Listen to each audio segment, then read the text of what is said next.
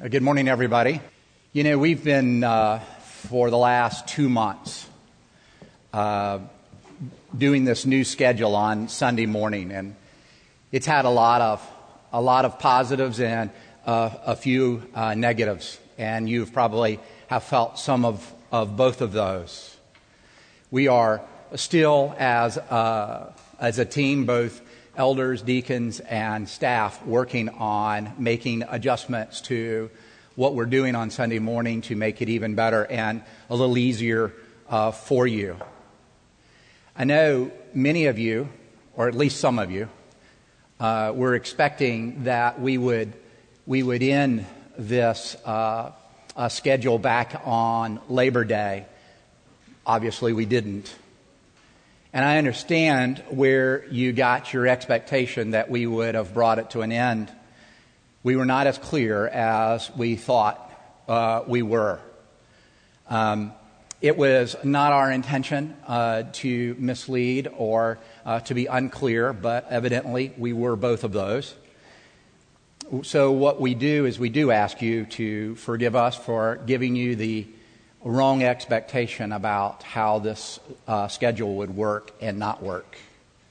But most of all, I ask you to continue to uh, work with us as we uh, make this change a success for our church and for its ministries. There are a lot of things that you may or may not be aware of that are that this change has enabled us to be able to do in our ministries and the success. And so, just ahead of time, let me just thank you for your forgiveness and your support as we've made this monumental change in what we do on Sunday morning, more importantly, when we do it, and then how we invite you to enter in. If you have your Bibles with you, I'm going to read uh, out of Ecclesiastes. It's in the middle of, the, of your Bibles. If it's uh, looking it up in the Pew Bible that's uh, provided for you, you'll find it on page, um, I think, 707 or 807. Can't remember. It's one of those two. 707. All right. So let me read to you, uh, beginning in verse 10 uh, to the end of the chapter. Hear the word of the Lord as I read. Then I saw the wicked buried. They used to go in and out of the holy place and were praised in the city where they had done such things. This also is vanity, because the sentence against an evil deed is not executed speedily. The heart of the children of man is fully set to do evil. Though a sinner does evil a hundred times and prolongs his life, yet I know that it will be well with those who fear God, because they fear before him. But it will not be well with the wicked neither will he prolong his days like a shadow, because he does not fear before God. There is a vanity that takes place on earth that there are righteous people to whom it happens according to the deeds of the wicked, and there are wicked people to whom it happens according to the deeds of the righteous. I said that this is also vanity, and I commend joy. For man has nothing better under the sun but to eat and drink and be joyful, for this will go with him in his toil through the days of his life that God has given him under the sun. When I applied my heart to know wisdom and to see the busyness that is done on earth, how neither day nor night uh, do one's eyes see sleep. Then I saw all the work of God, that man cannot find out the work that is done under the sun. However, much man may toil in seeking, he will not find it out. Even though a wise man claims to know, he cannot find it out. May God help us to understand this, his word. If you remember the movie Amadeus, it uh, is really about two characters, two contemporary composers who compete against one another. Well, at least one competes. Uh, Antonio Salieri, who is um, um, a devout religious person who has mediocre gifts and mediocre masterpieces and is unnoticed, unrecognized in comparison uh, to his contemporary uh, Wolfgang Amadeus Mozart, who is pictured as a drunk, a womanizer, and a man of bad character. His music is filled with masterpieces, and it often comes to him with very little effort and so oftentimes under the influence of alcohol with no sleep. Mozart is famous in all the world, and that bothers Salieri. The point of the film is that this one character, this unnoticed uh, composer, has an existential crisis, and all that simply means is he sees the world as unfair. At least he is unfair. And here's, here's his unfairness. Why would God take all of the beauty and talent and, and expertise and give it to this uh, defiled human being, this loathsome being, Mozart, and only give him the ability to know the difference. You hear what he's saying? He's saying, Yes, you've given Mozart all this great talent. The talent you gave me is to recognize I don't have it. And that's unfair. And therefore, God, you and I, we don't get along anymore. We're enemies. By no means is Salieri the first person who ever questioned God in that way. There are prayers throughout of the Bible, like the 73rd Psalm. Asaph prays it this way. He says, I envy the arrogant. When I see the prosperity of the wicked, they have no pain. Until death, they are not in trouble like others. They are not stricken like the rest of mankind. Why do the righteous suffer and the wicked prosper? And then there's our own text. Ecclesiastes 8. And what, what Ecclesiastes 8 teaches is that it seems like the wicked gets what the righteous deserve, and the righteous get what the wicked deserve. How's that fair? How's that right? Even in Jesus' own life. How does Holy Week begin? With the crowd shouting Hosanna, which is what? Glory to God in the highest. But it's not long within that same week, it turns to, cry, to cries to crucify him. The very same people. And, and when they're offered a choice, Barabbas, the insurrectionist, the murderer, the, the, the, one who nobody should aspire to love, or Jesus who has done absolutely nothing wrong.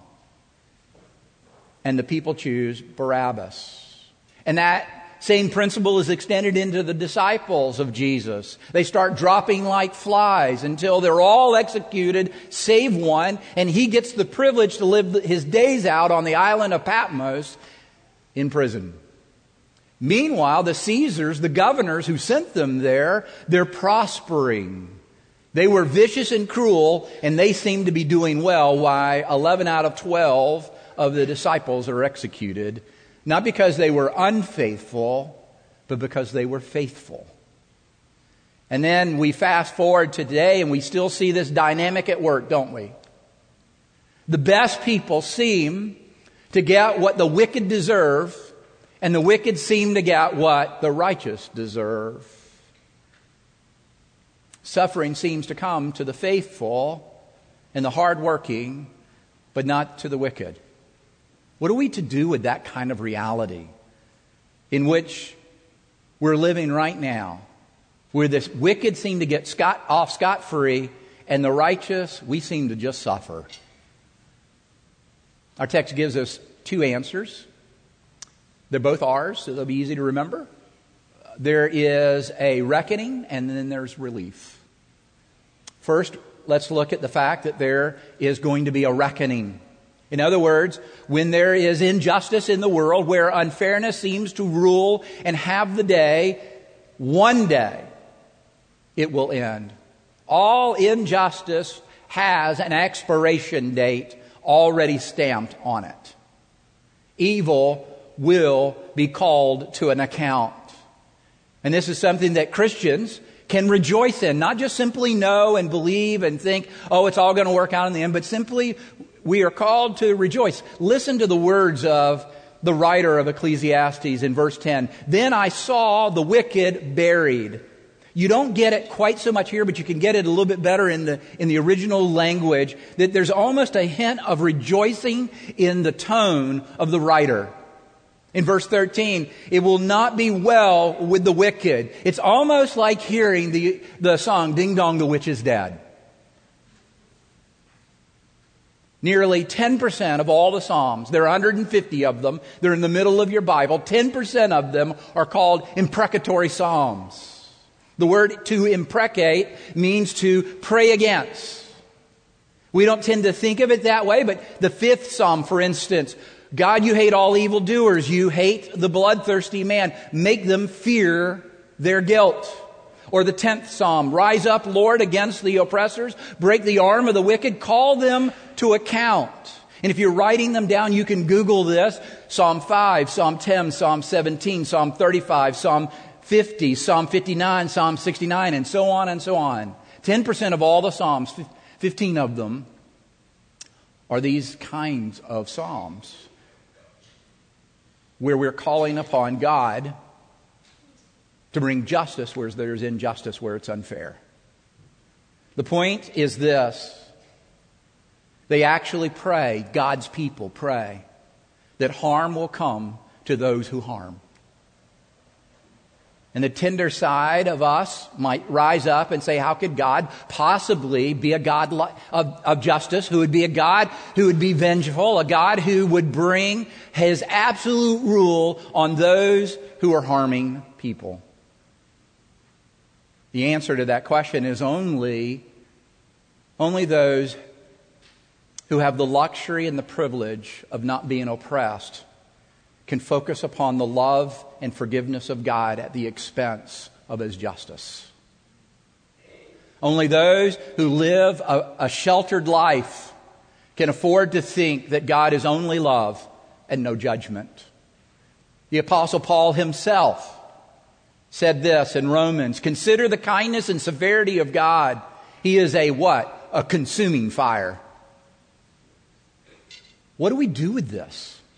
If we know this, what do we do with the victims? Maybe you are a victim. Maybe you know somebody is a victim. What do you say?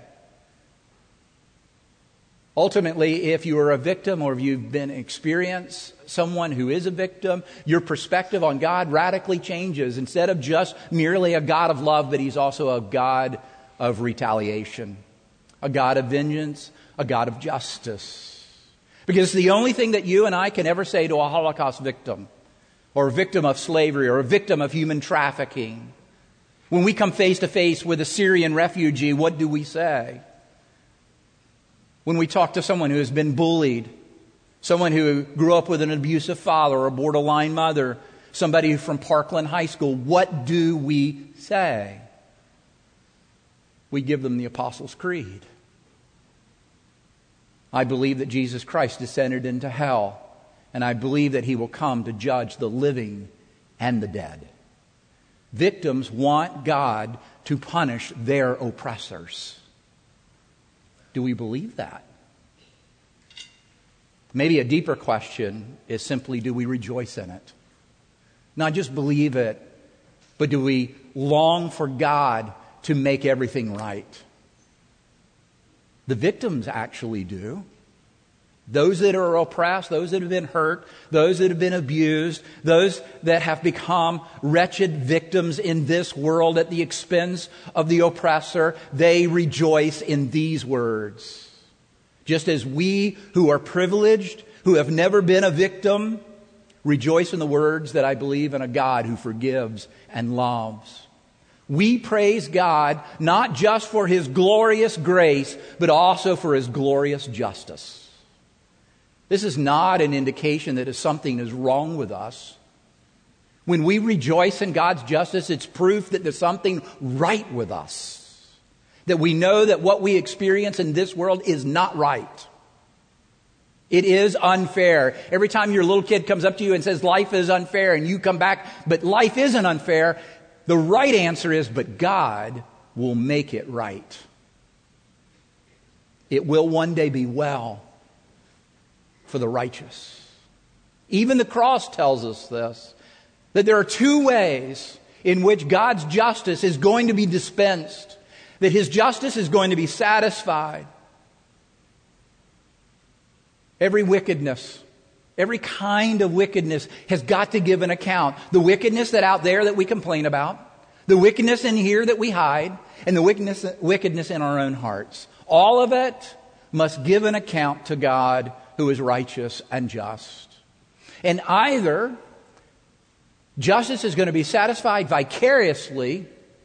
That is, what that means is that Jesus Christ on the cross, He took what we deserved. Every bit of wickedness was emptied on Him. He drank to the dregs the cup of God's justice for us in our place. Or, the only one that is left will be us to absorb the cost of our wickedness. And therefore, it is either vicarious or retributive. This is the part we don't like to talk about that God will hold us account. Those who go into eternity either go into eternity claiming the gift of Christ, our substitute, or I'm here on my own, I'll pay my own bills. And the truth be told, if Christ did not pay, the only one left to pay will be us. That's what the Bible talks about when the Bible talks about hell. In fact, Jesus talk, spoke more about hell than he did about love. Because he knows this world has been turned upside down by sin, by the wickedness of man, and he has promised to come since Genesis 3:15 and make it right. To make your life whole for you to flourish, for you to enjoy the grace and the beauty and the forgiveness and the acceptance of God, justice must pay. Well, why can't God just be loving? Why can't He just overlook and everybody be forgiven? The answer is, is some actually prefer to go to hell than to go to heaven. Going to heaven with Jesus requires us to acknowledge that we are in the camp of the wicked. And many, because of their pride, will not go there. They will not admit that they're in the camp of the wicked. There is none righteous, no, not one, until you apply it to me.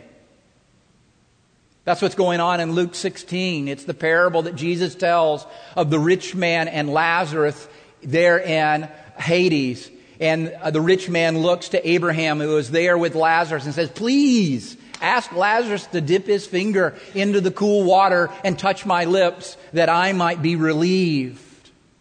In other words, the rich man is saying, I would rather have a servant in hell than be a servant in heaven.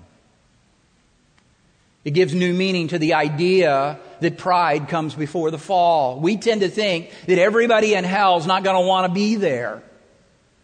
Pride will hold them there. Slet, I'll say or try to say her name, Svetlana. She is the daughter of Joseph Stalin, and she recorded in his biography his last day, what it was like. And it's a, it's a long narrative, but the bottom line is toward the end of his life, he would wave his hand and pronounce curses on everyone in the room his family, his advisors, his friends. And then she said that at the very next moment after the curse, a final effort, the spirit wrenched itself free from its flesh. What she was describing seemed to describe a man who preferred riding on his high horse into hell than to walk humbly along with his Savior into heaven. The retribution of God for sin is terrifying, it's tragic. But there is going to be a reckoning. And it really is the hope of the world. Because if there is no reckoning, then there is no hope for the world. But if there is a reckoning, what hope is there for us? Save Jesus Christ on the cross. But there's also relief. There will also be, in verse 11, he acknowledges that the judgment of God rarely comes fast. We want it immediately. We get it ourselves into trouble or somebody victimizes us and we want what? We want someone to vindicate us. We want somebody to say, we were the victim. We were the ones who were acted upon unjustly. But that usually doesn't come when we want it. He goes on in verse 12 and he says, Though a sinner uh, does evil a hundred times and prolongs his life, yet I know that it will be well with those who fear God because they fear before him. And then in verse 13, but it will not be well with the wicked. Neither will he prolong his days like a shadow because he does not fear before God. And yet, everyone in this room can testify that it is not yet that way. Neither do the wicked pay, nor do the righteous find relief. It is not well yet. What do we say to Stalin's victims? What do we say to those who have experienced oppression and injustice and abuse in this world? What do we say to the followers of Jesus who received Barabbas rather than their Savior? What do we say to those who are led to their own crosses? What do we say if we're Salieri? What if I'm abandoned spouse? What if I'm a child who's being abused? What if I'm the one who has her or his life completely changed in a nanosecond by a bullet in a school? If you are without Jesus, I have no hope for you this morning. The only hope that we offer is relief with redemption. Because there is no relief without redemption. There is no Easter without a Good Friday. The valley of the shadow of death that you and I must walk through with Jesus to the end of our relief. Sin and evil happens a hundred times and prolongs life. Yet I know it will be well with those who fear God. I know it will be well. The teacher here is calling us who suffer to a future orientation. Paul talks about how missionaries were, that he was with were facing death all day long persecution and prison beatings. And he says, all of these things that are happening to us, they are what? Light and momentary afflictions. How can he say that? How can someone honestly look at a victim and say that they are light and momentarily momentary? It is because it is in comparison to the weight of the glory that awaits us. We are told to fix our eyes on the things that are unseen. The things that we see are temporary. The wicked getting what the righteous deserve and the righteous getting what the wicked deserve is temporary.